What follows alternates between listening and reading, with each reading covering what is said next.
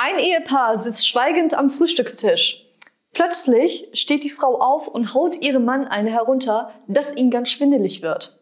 Nachdem er sich erholt hat, fragt er, womit er die Ohrfeige verdient habe. Die Frau, für 28 Jahre schlechten Sex.